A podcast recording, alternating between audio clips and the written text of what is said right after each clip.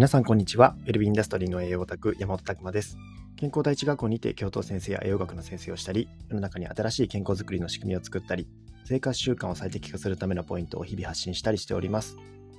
この配信では栄養オタクの山本が日々の勉強やビジネスにおいてインプットしてきた内容やそこから得た気づきを皆さんにも共有いたします。というわけでですね、本日のテーマは、ストレスの正体がわからない時の対処法はというテーマでお話ししたいと思います。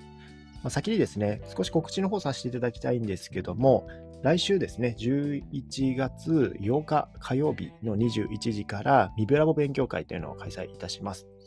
まあ、こちらですね、チーム未病オンラインサロン、まあ、未病栄養コンサルタントの、えー、養成講座とかが、えー、セットになっているオンラインサロンの方ですね、実は健康第一学校でお話ししているものと、また別にもう一つオンラインサロンがあったりするんですけども、まあ、こちらのですね、えー、方々向けのえー、勉強会っていうところで、ミブラボというのを月に1回開催しております。まあ、こちらですね、前半の方は分子栄養学のマニアックなお話っていうところで、僕の方からですね、1時間ほど、えー、分子栄養学についてのちょっと深掘りした知識っていうのをお話ししております。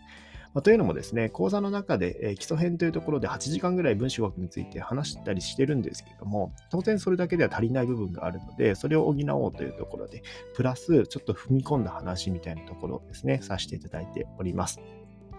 まあ、今回はですね、まあ、ちょっといろいろ何の何のテーマにしようかなと思ってはいるんですけども、まあ、改めて原点回帰という形でマグネシウムのお話とかをしようかなと思っております。めちゃくちゃ重要なマグネシウムですけども、えー、そこについてのお話。ただですね、ちょっとマグネシウム話の、えー、量が多いので、前半後半という形になる可能性は十分高いんですけども、まあ、改めて重要なマグネシウムについて、えー、今回は触れてみようかなと今現状思っております。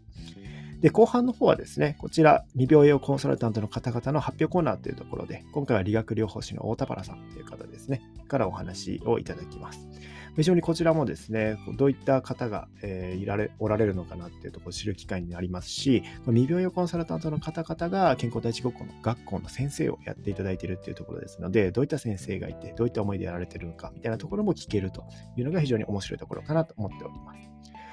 まあ、こちらですね、えー、参加の方は未病予コンサルタントの方々しかできないと思いきや、えー、健康第一学校の生徒さんはこちら参加できるようになっておりますので、ぜひですね、そちら登録してみてください。まあ、生徒さん、えー、990円からまずは入れます。まあ、そちらでミビラボ勉強会のこの参加のイベントのところからですね、参加のチケットを、えー、取っていただければ参加できますので、ぜひ、えー、ご参加ください。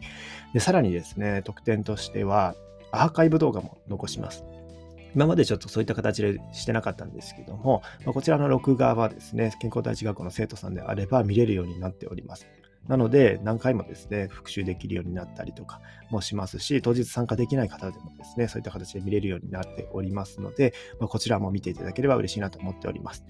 であとはですね、過去5回分ぐらいですね、ニベラ勉強会の、えー、この動画っていうのも健康第一学校ありますので、そこでもかなり重要なお話しておりますし、マニアックなお話ししておりますので、ぜひそのあたりもですね、興味ある方はぜひ見ていただければと思います。めちゃくちゃですね、毎回満足度の高い勉強会になりますので、ぜひですね、こちら参加いただければと思っております。こんだけ、えーと、980円でですね、えー、文章学を勉強できる場所はないなっていうようなところに、えー、していきますのでね、その中でもまずはマグネシウムっていう基礎のところとか、あと僕の勉強部屋では、えー、そういった基礎からですね、その流れを追っかけていくみたいなところもしていきたいなと思っているので、ぜひですね、楽しんでいただければと思っております。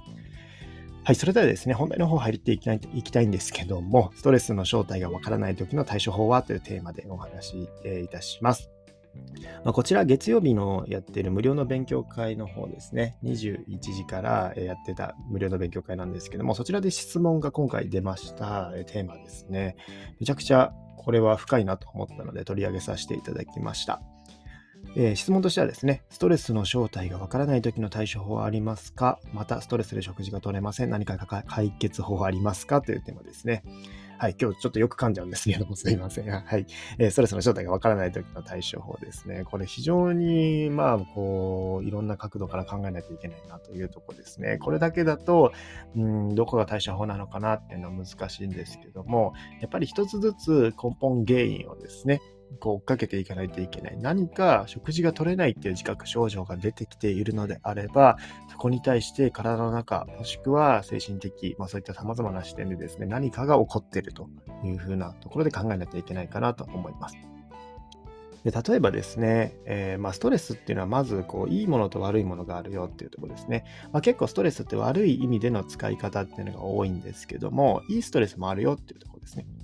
まあ、体にとって適度な運動とかっていうのはミトコンドリアを刺激するですね、そういった、え、ストレスにもなってたりするわけで、え、休むってこともですね、体にとっては反応的にこうね、休んでる、副交感神経を優位にするとか、そういうストレス反応がかかってると考えると、まあいいストレスもあるというようなとこですよね。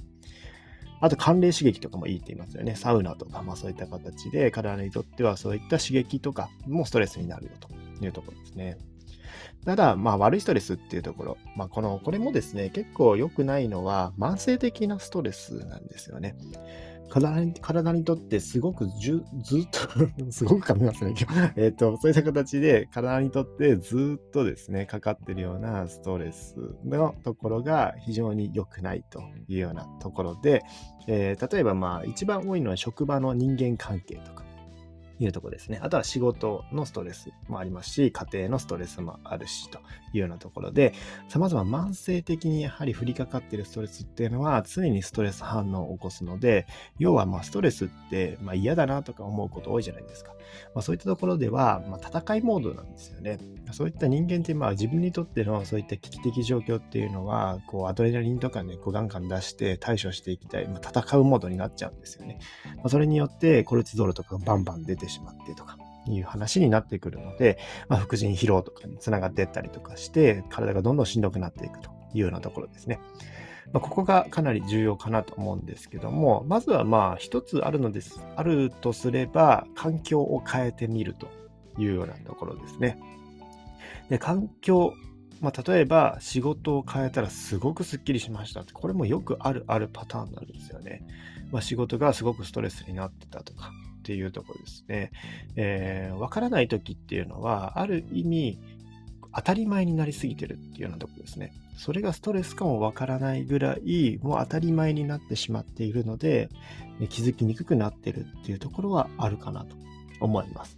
だからこそですね、ここかな、あれかなって思うところを一つずつちょっと、えー、まあ、自分に聞いてみるというか、変えてみるっていうところは一つアプローチとして重要かなと思います。これが外側からのアプローチっていう形ですね。まあ、当然ですね、これ体がまあ食事が取れませんっていうところでいくと、体の中の代謝がすごく滞っている可能性もあるんですよ。すごくエネルギーを作れてない、それこそミトコンドリアがこう動いてないっていうような状態ですね。エネルギー不足ってめちゃくちゃしんどいです。消化力とかも下がりますし、え体の全体の動きが、代謝が下がってくるというようなところですね。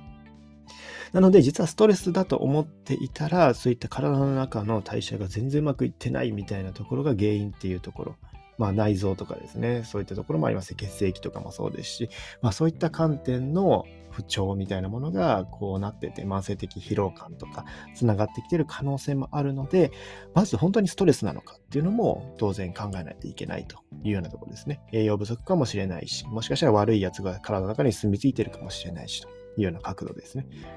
まあ、こういったところが一つあるかなと思います。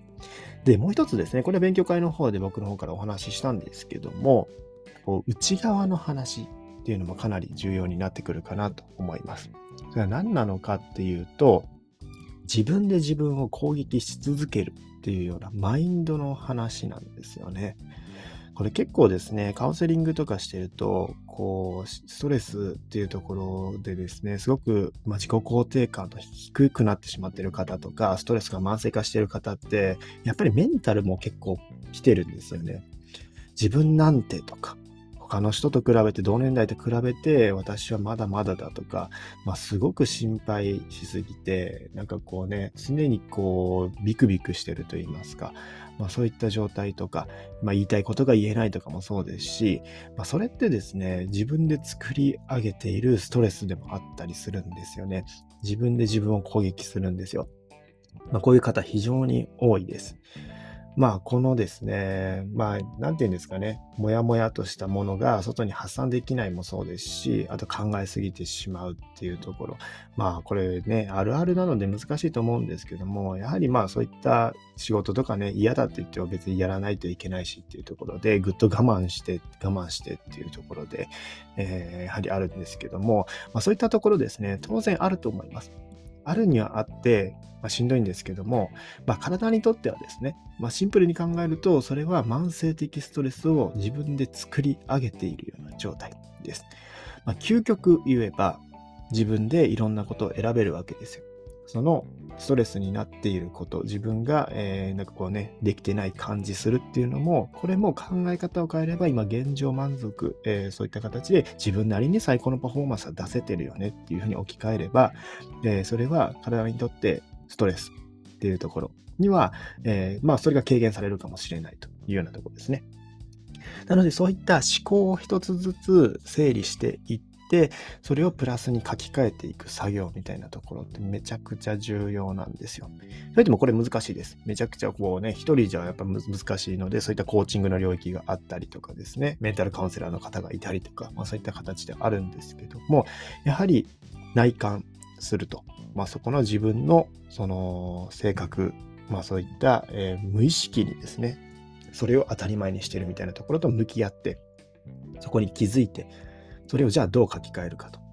どう考え方を変えるかみたいなところですね。まあこれも僕自身がすごくマイナス思考だったのでわかるんですけども、やはりこうね、いろんなことを勉強していく中で、あ、自分の考え方次第でそれはプラスにもマイナスにも転ぶんだなっていうところを知ったときにですね、やはりそういった、えー、ポジティブに捉えるようにしようというようなところですよね。まあそこは生まれてきたのかなと思いますので、まずはそれを取り組んでみるというようなところですね。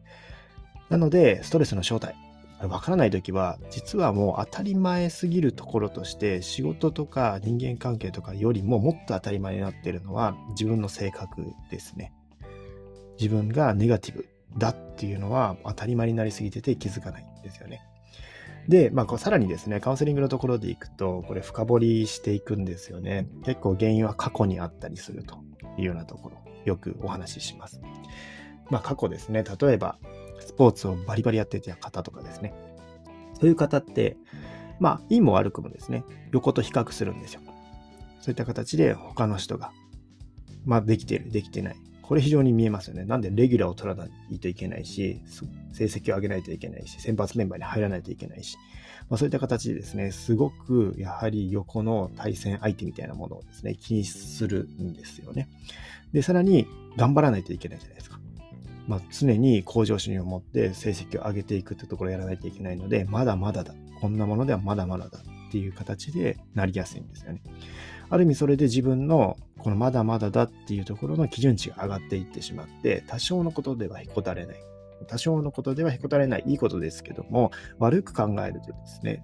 これしんどいのになかなか気づけないっていうのもあったりします。非常にそういった形でなりやすい。だから会社とかですね、入っても体育会系っていうのはすごくいいんですけども、どんどんどんどん自分に負荷をかけていって、えー、気づいた時にはそういったところで戦いのですね、もうコルチゾールをバンバンバンバン出して、このコルチゾールがもう出なくなってきてしまう、副腎疲労とかなってしまって、あれ体が動かないみたいなことが起こってきたりとかするというようなところですね。実はそれは過去のそういった、まあ、出来事みたいなところがですね、非常にこう影響している可能性が高いよみたいなお話がよくあったりします。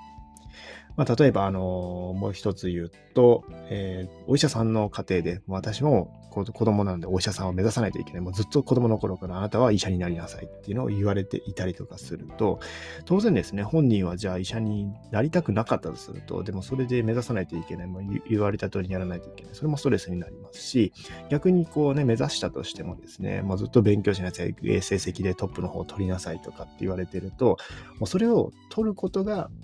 えー、もう一番大事になってきますね。まあ、そこに対して頑張る頑張るっていうところで、えー、ところが一番ですし、逆に挫折があった時とかですね、そうできなかった時とかって非常に強いストレスになったりするんですよね。まあ、それでうまくいってお医者さんになったとしてもですね、そういう方っていうのは、やはりその癖みたいなのが取れてなくて、大人になって、まあちょっとですね、難しいことがあって、こう、挫折を味わった時とかに一気に不調がどっと押し寄せてくるというようなところですね。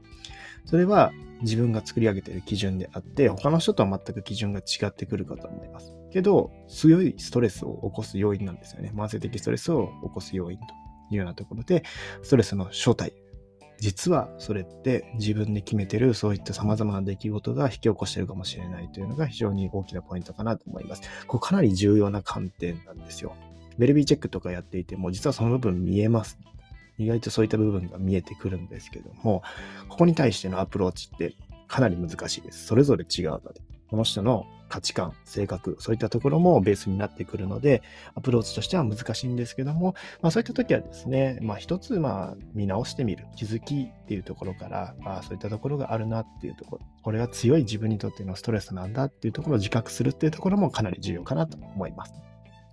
まあ、非常に今回の質問の内容的にはですね、ストレスの正体がわからない時の対処法っていうところなので、わからない時、実はそれは無意識の領域に存在して、その無意識っていうのは結構自分の考え方とか思考の癖にあるよみたいなところが、えー、一つですね、えー、まあ、この考える材料としても増やしていただけるといいんじゃないかなと思います。めちゃくちゃいい質問、いい質問というか、まあ、このね、考えるべき質問だなと思っておりますので、まあ、このあたりですね、ぜひ何かご参考になれば幸いです。まあ、そこに対してですね、まあ、そういった方を事前にですね、傾向をつかみたいとか、その方に対してどうアプローチしたいかみたいなところとかですね、少しまあこのウェルビーチェック、えー、微病栄養コンサルタントの講座とかでもお話ししておりますので、まあぜひですね、まあその専門的にもっとやりたい方がコーチングとか、そういうところを学ばれるといいと思うんですけども、そういった部分で興味ある方はですね、えー、そういった未病コンサルタント、チーム未病として一緒にやっていければ嬉しいなと思っております。あとはですね、えー、最初にもアナウンスしましたけども、まあ、学校っていうところも、まずはこうハードルがですね、えー、低く学べるような環境も整ってきましたので、まあ、ぜひそのあたりもよろしくお願いいたします。はい、今日はですね、ストレスの正体がわからない時の対処法はというテーマでお送りしました。皆さんの日々のインプット、アウトプットを応援しております。ウェルビーインダストリーの栄養オタク、山本拓馬でした。じゃあまたね